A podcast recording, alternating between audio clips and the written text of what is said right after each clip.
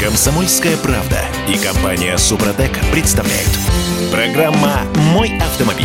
А помнишь, Кирилл, нас кто-то пугал в начале зимы, что весной, значит, что-то случится такое, и снег растает. Параллельный импорт будет фактически запрещен, закрыт, и нужно рвать машины, вот везенные за границей. Сейчас... Да, ты... прямо сейчас нужно рвать, потому что весной вообще что-то... Нет, я вспомню, что нас пугали из-за скачков валюты. И вот, мол, берите быстрее, пока не подорожало. А вот так, чтобы было запрещено, я не помню. Короче, мы поняли. Теперь мы все поняли. С первого первого апреля изменяется порядок расчета платежей за ввоз автомобилей в Россию, в первую очередь из стран Евразийского экономического сотрудничества. Ну, типа эти вот нововведения с первого апреля, это не шутка, они каким-то образом, точнее, они напрямую усложнят ввоз по параллельному импорту. Они сделают невыгодным ввоз по параллельному импорту через третьи страны, типа Таджикистана, Узбекистана, а по-другому, Казахстана. По-другому параллельный импорт невозможен. На то он и параллельный, чтобы возить через третьи страны. Страны.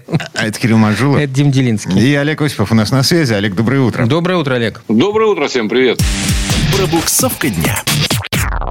Как я понимаю, кому-то не имется. Вот кого-то просто вот жутко расстраивает, что на этом деле кто-то зарабатывает деньги. Сейчас Эти Кир... деньги идут мимо чего-то кармана. Кирилл задаст вопрос. А, собственно, а кто эти люди? А кто эти люди, да? да. да, да, да. Кто эти люди, которые воспринимают рубль в чужом кармане как личное оскорбление? Да. Я бы так сказал. Да. И мы знаем этих людей.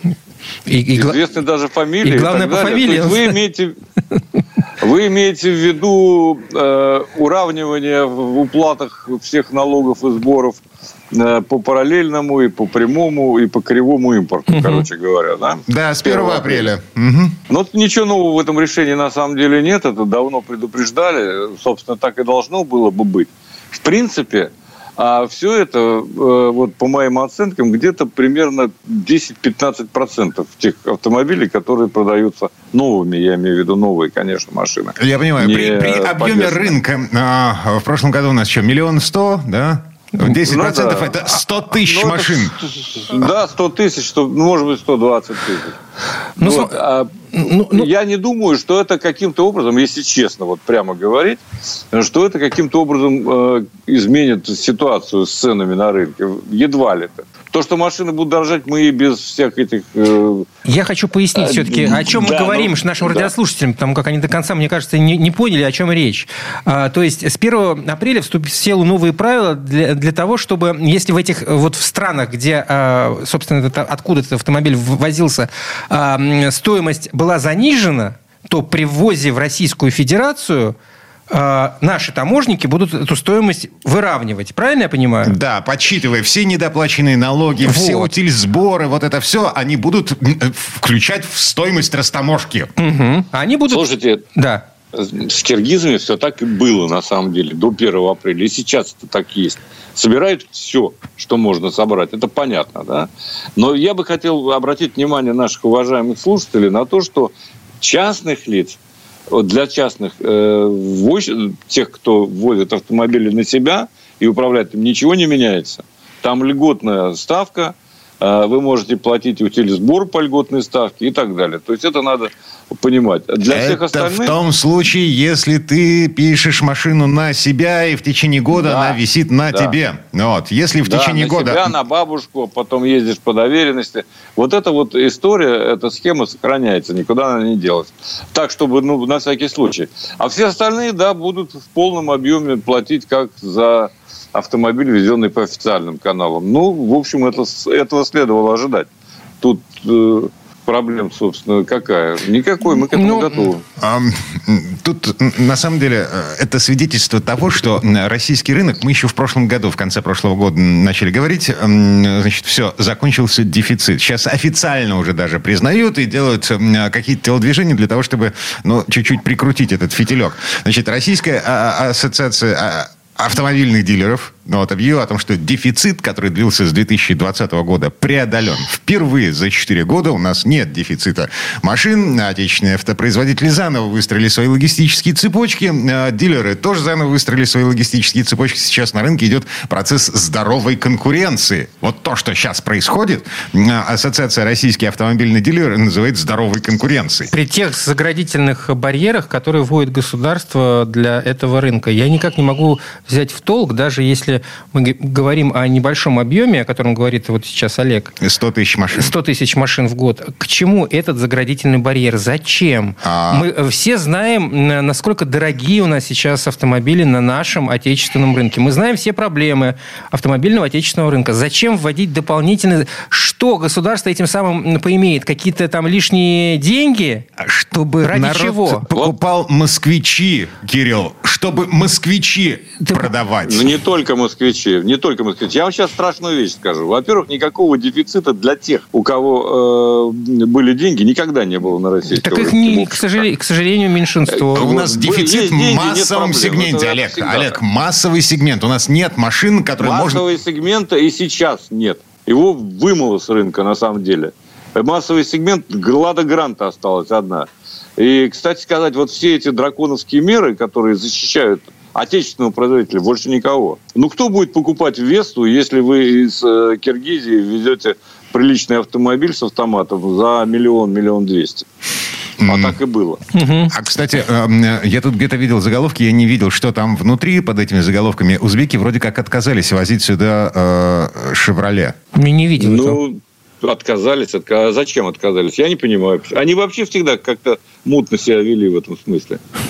Это завод работал, в общем. Я был, кстати. Я, дум, я думаю, что на них надавили просто со стороны. Вторичные санкции, вот Конечно. это все вполне вероятно, не исключая этого. Но у меня просто была надежда на то, что вот эти все э, «Шевроле», «Равоны», «Део». Ну, у тебя реально были на, на это надежды, но... А что? Ну, так зав... все... Это же не узбекские заводы фактически, это же заводы э, чьи-то. Американские. Ну, да. Угу. Ну, джем, да. Да, было бы время. странно, Потом, если бы американцы на это смотрели сквозь пальцы. Да, мы остановились на том, что машина стоимостью миллион, условный миллион рублей, это, в общем, большая редкость. Это фантом. Не бывает такого. Нет, таких не бывает. Ну вот Ниву, Ниву еще можно купить. Угу. Спасибо. Гранту и Ниву. Нас. А что, нормально. Дим. двадцать лет ездили, в ус не дули. Сейчас поедем. Ты, ты, ты, ты, ты чего? Ты, он, он, он, мне, у него лицо, как будто он с, с, съел килограмм лимонов, причем с кожурой. Я в последний раз садился в Ниву в тысяча девятьсот девяносто девятом году, и это был ад и Израиль, потому что в итоге, в конце концов, у нас заклинило сиденье в сложенном положении, причем водительское сиденье в сложенном положении заклинило. И я думаю, что с тех пор они сделали какой-то шаг вперед, машина стала более комфортной, но все равно она не приспособлена для... городской эксплуатации. Они... Ты хочешь сказать, в деревне нормально, когда заклинивается? Дмитрий, советую, советую поездить на УАЗе «Патриоте». Массу удовольствия получишь. То же самое. Угу, ну, хорошо. А, еще пара заявлений в догонку к тому, что мы уже услышали. Если российские дилеры не остановят и не вразумят китайских автопроизводителей, они создадут еще больший профицит на рынке. А, рынок активно насыщается, спрос не растет, заявил Ян Хайцер, вице-президент Национального автомобильного союза. Внимание, вопрос. А что это у нас спрос-то не растет? Да что ты такое? А почему не растет? Мне кажется, вопрос такой очень... Выбор есть. Что не растет? Дим, что у нас просто не растет? Ты собираешься машину ну, покупать? Какой-то странный вопрос. Что-то я думаю, я в Давай на троих сообразим. Да, он что-то недопонимает в этом смысле. Да. Нет, это, это у нас вопрос. Не у Хайцера.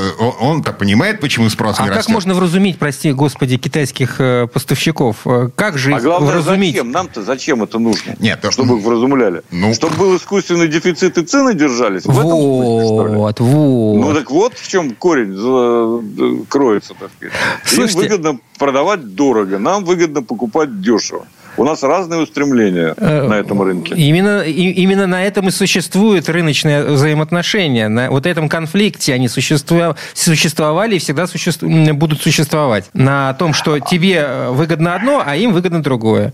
И постоянный Совершенно конфликт. Правильно. Постоянный. Да, вспоминаем, ну, вот когда Карла еще, Маркса. Еще когда государству, а. наконец, надоест защищать то, что не работает, да, а, вот тогда, может быть, будут понижены акцизы, сборы, утиль, сборы и все прочее, и автомобили станут дешевле, доступнее. А, Олег... И рынок вырастет. Уверяю вас, да, сразу же. Да, сразу же вырастет рынок, но на нем не будет российских автопроизводителей, потому что они тупо проиграют конкуренцию. Прикол в том, но что пусть не проигрывают. Наше правительство никогда не откроет границы до тех пор, пока у нас не будет такого же автопрома, допустим, как в Китае. Тьфу-тьфу-тьфу, извините. Ты не хочешь, жизнь. чтобы было как в Китае? Ну, я не хочу, чтобы было как в Китае, например. Я хочу, чтобы было лучше, чем в Китае. В смысле? Вот, и я хочу, чтобы было лучше, чем в Китае. Да, но для этого нужен протекционизм и нужны, извините, посадки и отрубленные руки. Вы издеваетесь? Для этого нужно, послушай, для этого нужно подумать о том, что мешает тому, чтобы э, тот же АвтоВАЗ был безубыточным. Или тот же «Москвич», да? А, мешают, наверное, надо подумать. Может быть, налоги и сборы поменять что-то? Может быть, дать людям возможность развиваться самостоятельно? Нет? Может, в этом какой-то корень тоже кроется? Место... И он, кстати, всегда крылся. Место проклятое. Вот. Народ не да той просто... системы. Слушай, пришли, так сказать, люди-то со стороны, да, вроде сделали там и двигатели цех очень приличный, и все прочее, все это развивалось. Почему место? Место какое есть. Ладно. Я бы... Я бы... Это риторические пассажи, на самом деле.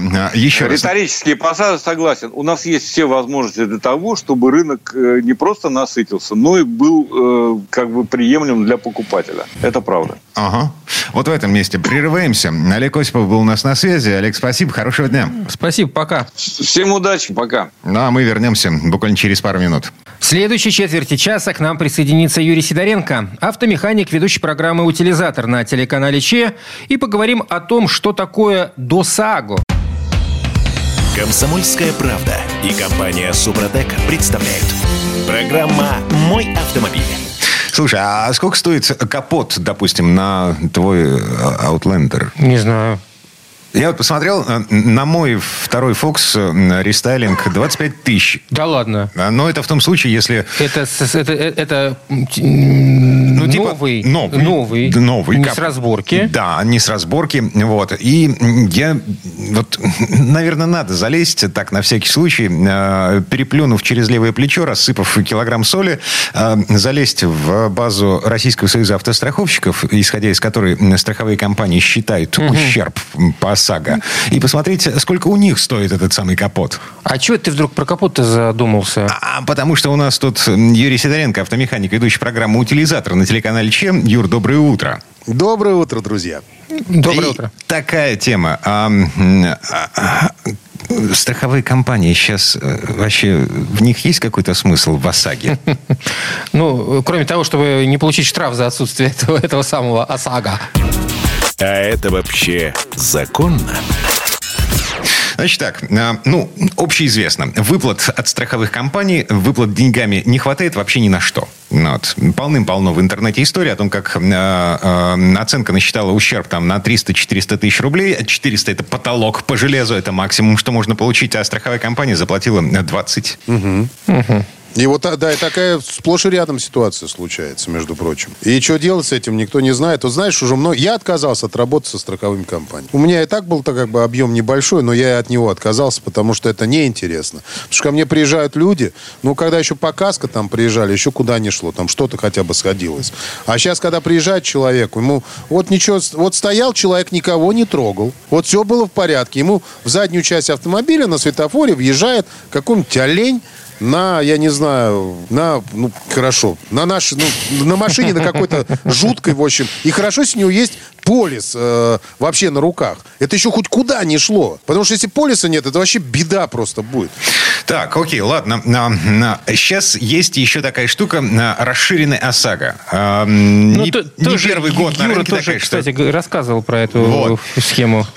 Это работает вообще? Слушай, вот эта вещь работает, могу сразу сказать. Причем работает очень хорошо. Единственное, что когда вы страхуете ДОСАГО, это дополнительный ОСАГО. Ребят, ну давайте напомню, что такое. Есть ОСАГО, в котором, как Дима сказал, выплата на имущество четыреста тысяч рублей. И пятьсот тысяч, если при... нанесен ущерб, то есть там людям, ну, кому-то, кто-то пострадал. Причем там есть еще очень хитрая штука, я чуть попозже об этом, на этом остановлюсь, потому что мне тут задали вопрос, как это вообще сумма делится, вот если несколько пострадавших или несколько участников. Ну, если время останется, обязательно расскажу. Так вот, четыреста тысяч, то есть, ну, человек куда-то приехал. Хотя сейчас приехать в любую китайскую машину, реально, вот, ну, даже не премиум класса, это уже будет четыреста и выше. четыреста плюс.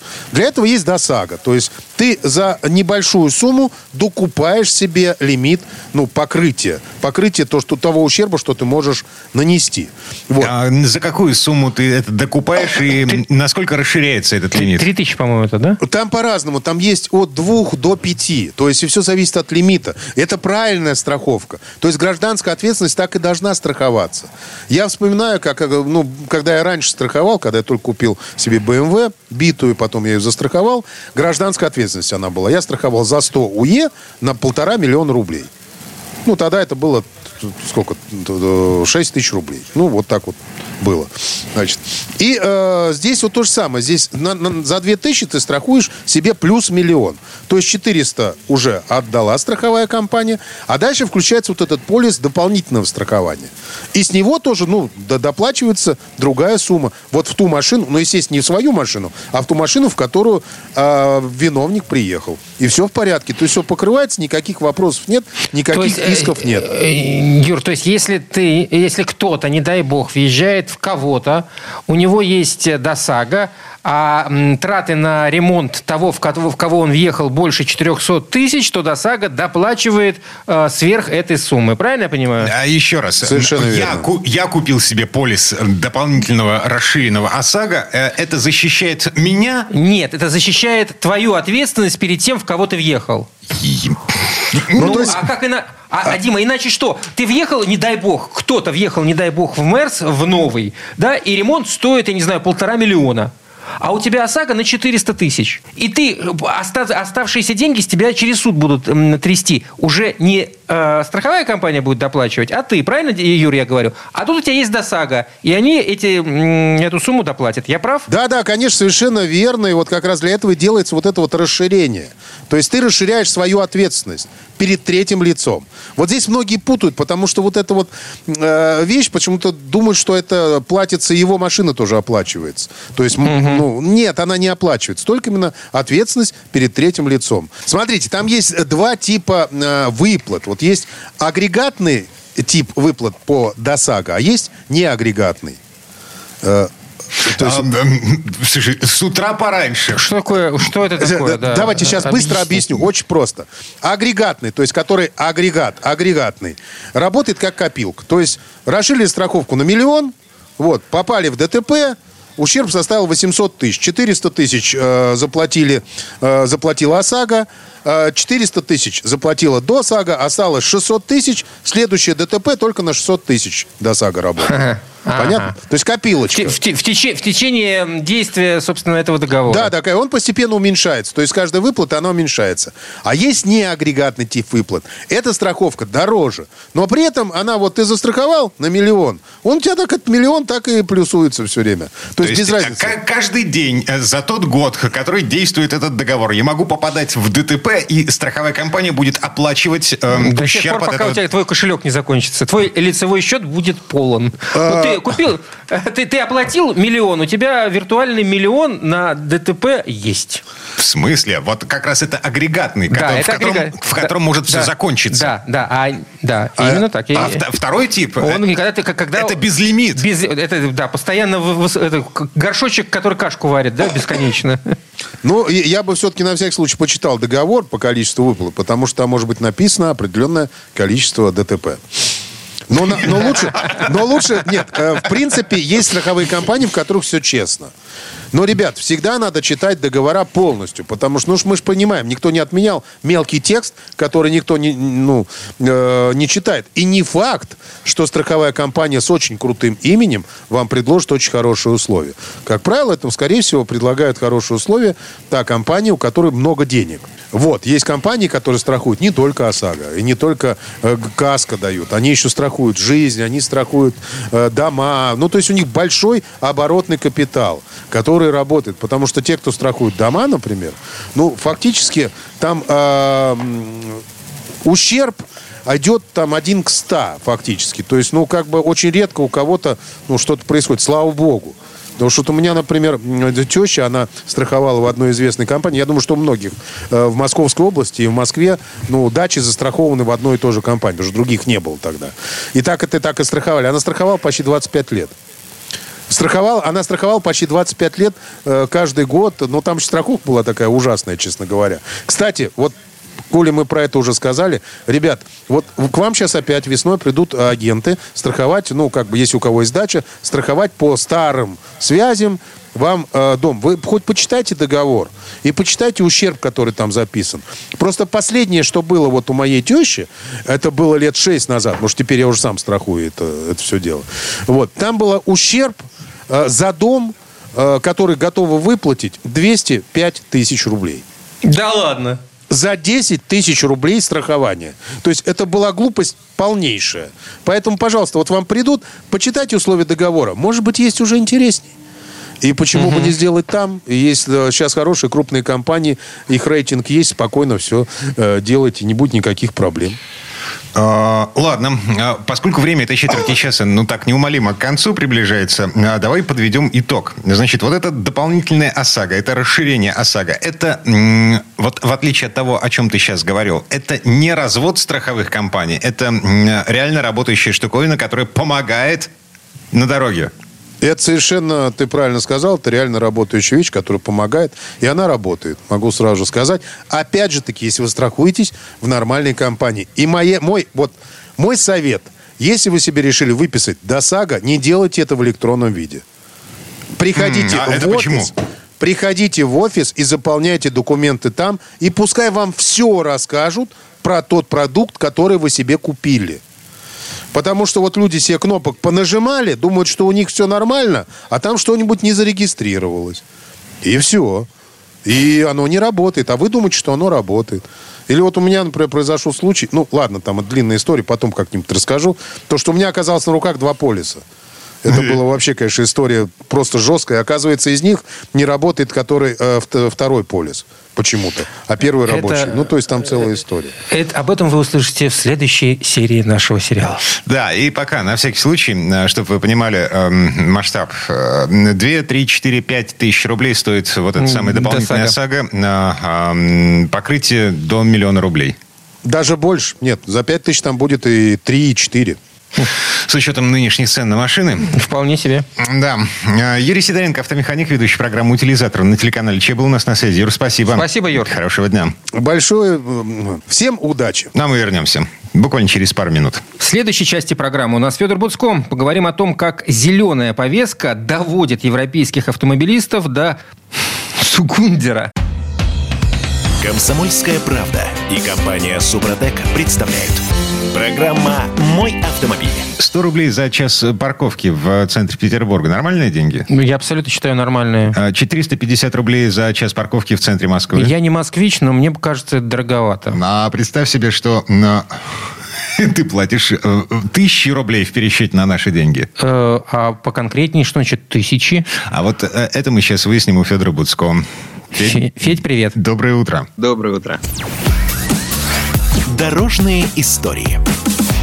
Так, ну, уровень благосостояния э, в нашей стране в целом, ну, как бы немножко все-таки пониже, чем, допустим, в той же Европе, несмотря на все то, что... Говорят по телевизору. Mm-hmm. Европа, Европа, рознь, но в целом, да, конечно. И поэтому впрямую переводить цены, допустим, европейские в русские не всегда корректно.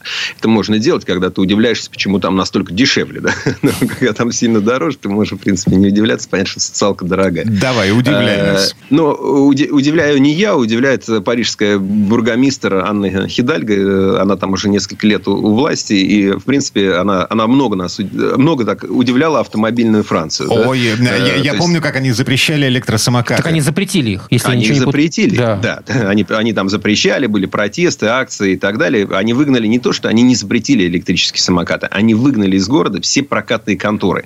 То есть, когда в городе, вот, вот, как каршеринг, да, наш, стали ставить эти самые электросамокаты, Кикшеринг, то, да. В принципе, да, парижанам довольно быстро это все надоело, потому что, ну, ну собственно говоря, носятся как попало, едят ездят, не соблюдая правила, гоняют по тротуарам, бросают своих, эти самые электросамокаты там, где ему пришлось. Вот ему здесь он больше не нужен, он его прям тут и бросил. А кто там идет сзади, как они идут, как ты уже не выдел. Помимо этого, они еще, ну так, собственно, очень крепко взялись за сокращение количества дорог, за введение темпа скорости движения тридцать километров в час вообще по всему центру Парижа.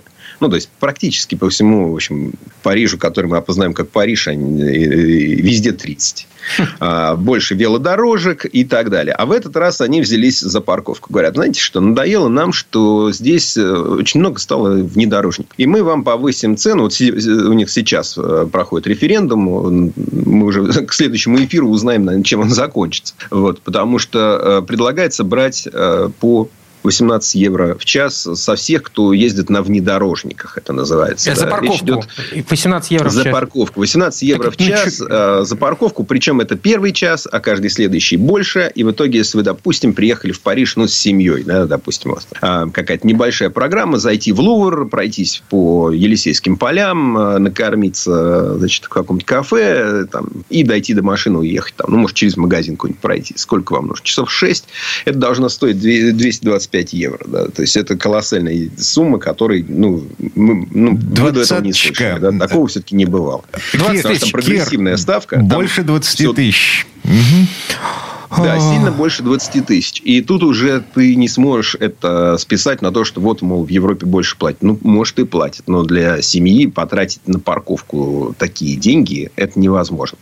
А парковка дорогая, типа, делается во всем Париже. Только на окраинных районах. На окраинных районах там она должна стоить сто пятьдесят евро за то, то же время. Ну, то есть, это, короче, дико много. Это прям вообще... Ну, то есть, ты всю семью накормишь там за, за полтинник, да, там, со всеми билетами, прогулками и так далее, там...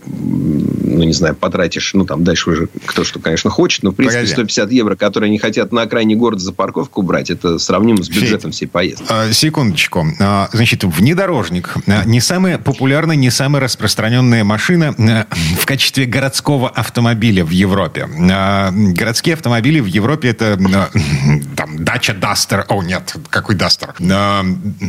Л- Логаны, Слушай, Логаны, Фольксвагены, да. которые вот эти самые мелкие... Ну, маленькие, ты имеешь в виду малолитражки. Да? На самом деле, тоже не совсем так. Ведь э, всех нас, э, весь мир... Да, и в том числе французов, много лет производители пересаживали на, как раз на то, что они называют эс ю ви. Да. Но эс ю ви – ну, это сильно растяжимое понятие. Это в том числе и городские кроссоверы. Но легко непринужденно да, они могут всего. быть маленькими. Суть такая, что а, а, ну, сейчас эта компания проходила под, под соусом борьбы с этими большими внедорожниками, которые вот, стали людей раздражать. То есть, сначала людям годами объясняли, что это круто, что это удобно, что это вам больше свободы дает. И всех приучили. У меня вот знакомый в Европе живущая сменила кроссовер на седан, уже недовольна. Хотя новая машина сильно новее и оснащеннее, и всем круче. Ну, вот ей, она уже привыкла сидеть повыше. Все, уже некомфортно. А сейчас, собственно, во Франции сорок шесть процентов в прошлом году машин, которые были ну, выпущены на дороге, да, были куплены новыми. А это как раз класс эс ю ви. Половина. Половина машин эс ю ви, понимаешь?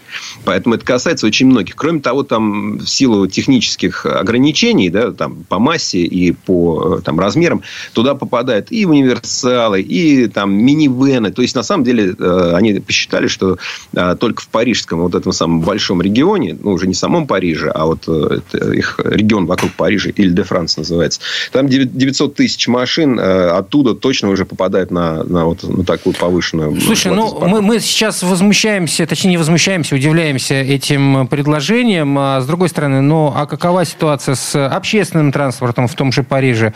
А какова возможность... Да нормально там, все... прилично. Ну... И, и ходят электрички по городу, выходят за город, есть автобусы. Ну, нормальный, нормальный транспорт. Там... Ну, все равно удобно на машине ездить. М- м- Другое м- дело, метро просто... достаточно небольшие интервалы между станциями. Там... Слушай, там такая грязюка, конечно. Да, там короткие остановки. Во, все, во всем Париже короткие остановки практически в метро. Ты когда садишься первый раз, ты думаешь, ничего себе, только тронулся, уже остановился. Uh-huh. Но, в принципе, это удобно. Едешь ты, конечно, дольше, зато выходишь и идешь ближе. Удобно. Это, в принципе, удо- удобная история. И...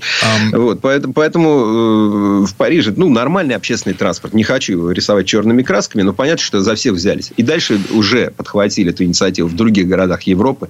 Уже вот эта компания, типа, вы ездите на своих монструозных эс ю ви, давайте платите. Это такая глубинная человеческая, значит, социальная... Э, запрос на социальную справедливость. Да? Ну, раз ты такой богатый, это не значит, что ты должен занимать больше места. Или ты должен занимать лучшие места. Из-за ваших больших внедорожников я вот дорогу перехожу, мне не видно. Да? Мне хуже видно велосипедиста. Вот была бы ваша машина ниже моего роста, я бы видел, кто там едет. Мне было бы безопаснее. А вы свои эти самые ящики здоровенные тут понаставили, мне неудобно.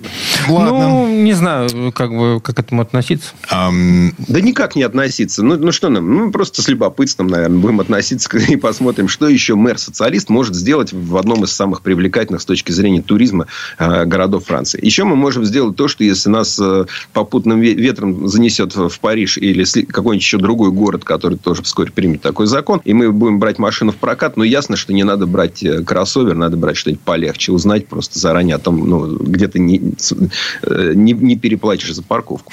Так, а в нашей стране четыреста пятьдесят в центре Москвы, в пределах Бульварного кольца. Самый дорогой вариант. Это, это самый дорогой вариант в нашей стране. Ну, не самый.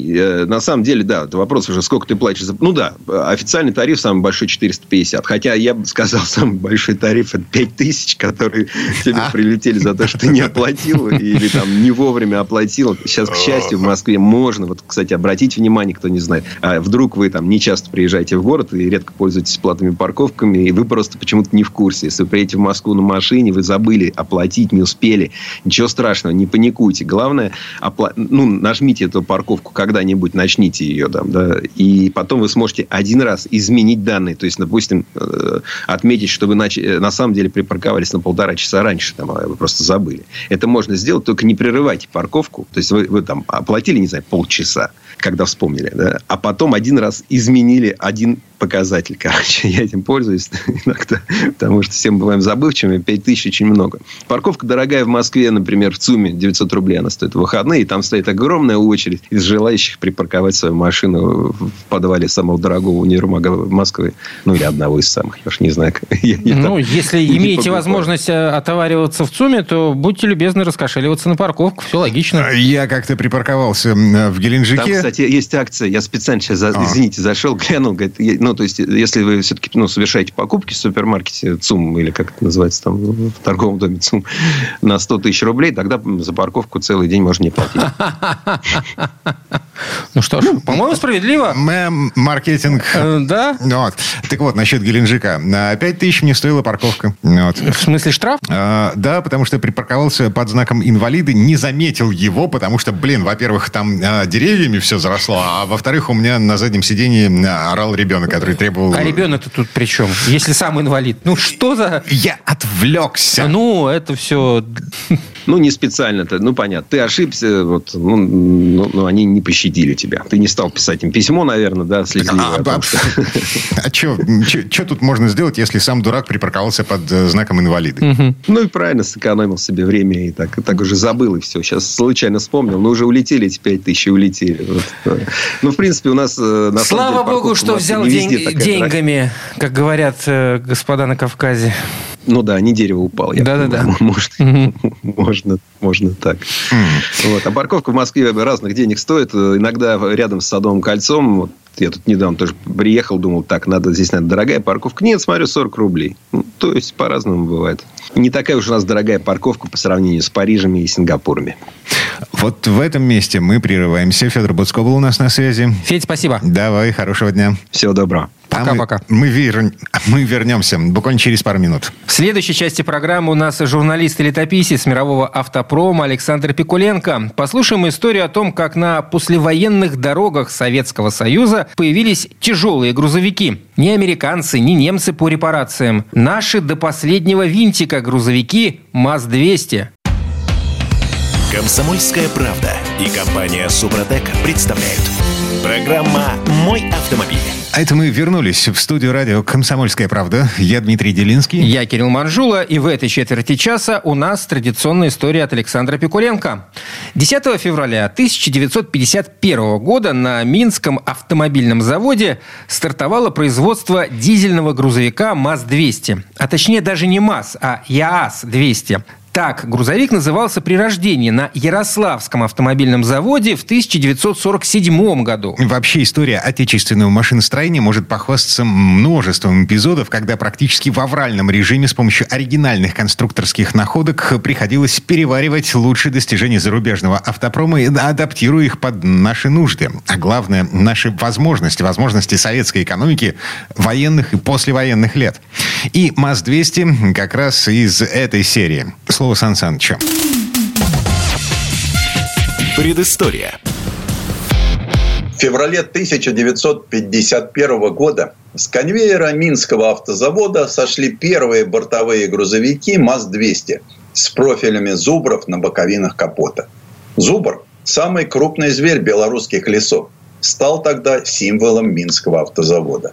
Начиналось все еще в тысяча девятьсот сорок третьем году, когда на фронте поняли, что без универсального могучего тягача нечего и думать о победе. Проблемы озадачили конструкторов Ярославского автозавода, которым даже под жестким давлением грозных кремлевских наркомов удалось построить первый прототип лишь к тысяча девятьсот сорок пятому году. Раньше не позволяла война, которая была в самом разгаре. У деревни Красное Урочище в семи километрах к юго-востоку от центра Минска еще до войны базировалась двадцать шестая танковая дивизия Красной Армии. Были, вероятно, и какие-то мастерские. В тысяча девятьсот сорок втором оккупанты использовали эти мощности в своих целях. Здесь организовали крупнейший в оккупированной Восточной Европе завод по обслуживанию и ремонту транспорта вермахта, автомобилей и танков. Daimler-Benz построил здесь порядка тридцати ремонтных павильонов, в которых работали более пяти тысяч рабочих. Таким образом, в тысяча девятьсот сорок четвертом году ленд-лизовские грузовики стали собирать не на пустом месте. А потом документацию по новым машинам привез с Ярославского автозавода один из их создателей – Георгий Кокин, назначенный главным конструктором Минского автозавода. В Ярославле с августа тысяча девятьсот сорок седьмого по январь тысяча девятьсот пятидесятого выпускали бортовую модель ЯАЗ двести, прямой аналог МАЗ двести. Самосвалов же ЯАЗ двести пять успели сделать всего ничего – сотню машин. Этот факт необычен тем, что МАЗ двести с бортовой платформой грузоподъемностью семь тонн не был первой моделью Минского автозавода. Хотя большинство заводов в качестве базовой модели осваивают именно бортовой грузовик. Однако для подъема разрушенной во время Второй мировой войны экономики остро требовались самосвалы. И поэтому на МАЗе в ноябре тысяча девятьсот сорок седьмого начали с самосвала МАЗ двести пять грузоподъемностью шесть тонн. В тысяча девятьсот сорок седьмом было изготовлено всего восемнадцать автомобилей, но уже на следующий год двести шесть. При этом надо учесть, что до конца тысяча девятьсот сорок восьмого года, когда первая очередь предприятия официально вступила в строй и началось серийное производство самосвалов, на заводе занимались только сборкой машин, а также изготовлением для них деревянных кабин, передних осей и карданных валов. Почти три четверти комплектующих агрегатов тогда поступало в Минск с ЯАЗа и других заводов страны. Объемы производственной программы из года в год росли. Например, выпуск самосвалов МАЗ двести пять ежегодно удваивался. В сорок девятом году с заводского конвейера сожгли уже пятьсот самосвалов. Всего же с тысяча девятьсот сорок седьмого по конец пятидесятого минчане построили три тысячи восемьсот двадцать пять автосамосвалов. При создании МАЗ двести за основу взяли американский аналог джи эм си. Двухтактный сто десятисильный четырехцилиндровый дизель ЯАЗ двести четыре с непосредственным впрыском через индивидуальные насос-форсунки с прямоточной продувкой и лопастным объемным нагнетателем представлял собой копию мотора джи эм си четыреста семьдесят один. В годы войны ЯАЗ получил по ленд-лизу из Америки технологию и оборудование для капитального ремонта этих дизелей и преподнес союзникам сюрприз. Без приобретения лицензии начал их производство. Это был прожорливый мотор. поглощавшей более тридцать литров солярки на сто километров, да еще склонной к вхождению в разнос, бесконтрольный рост оборотов. Поэтому ЯАЗ-МАЗ впервые в отечественной практике оснащались тахометром. Внешне ЯАЗ двести и МАЗ двести отличались формой облицовки радиатора. Там, где у ярославца красовалась силуминовая фигурка медведя, созданная Юрием Долматовским, у минской машины стоял зубр. Впрочем, на серийных МАЗах фигурку с фасада убрали, заменив ее более дешевыми накладками-барельефами на боковинах капота. В МАЗ двести удивительным образом сочетались пятиступенчатая коробка передач с синхронизаторами, гидравлические рычажные амортизаторы двустороннего двойствия и рулевой механизм типа червяк-сектор без усилителя. МАЗ двести стал базовой моделью для целого семейства. Первым в нем был бортовой МАЗ двести Г с тантованным кузовом. Эта модель предназначалась специально для перевозки личного состава. Вслед за МАЗ двести Г в тысяча девятьсот пятьдесят втором году в Минске начали выпускать сидельные тягачи МАЗ двести В для буксировки полуприцепов массой до шестнадцать целых пять десятых тонн. Новинка должна была за собой что-то таскать, поэтому в Минске одновременно с тягачом развернули производство и телеги для него. Полуприцеп МАЗ пятьдесят два пятнадцать грузоподъемностью двенадцать тонн имел деревянные борта на стальной лонжеронной раме. Следующим в семействе МАЗ двести стал лесовоз МАЗ пятьсот один. Первые опытные образцы этих автомобилей были изготовлены в тысяча девятьсот пятьдесят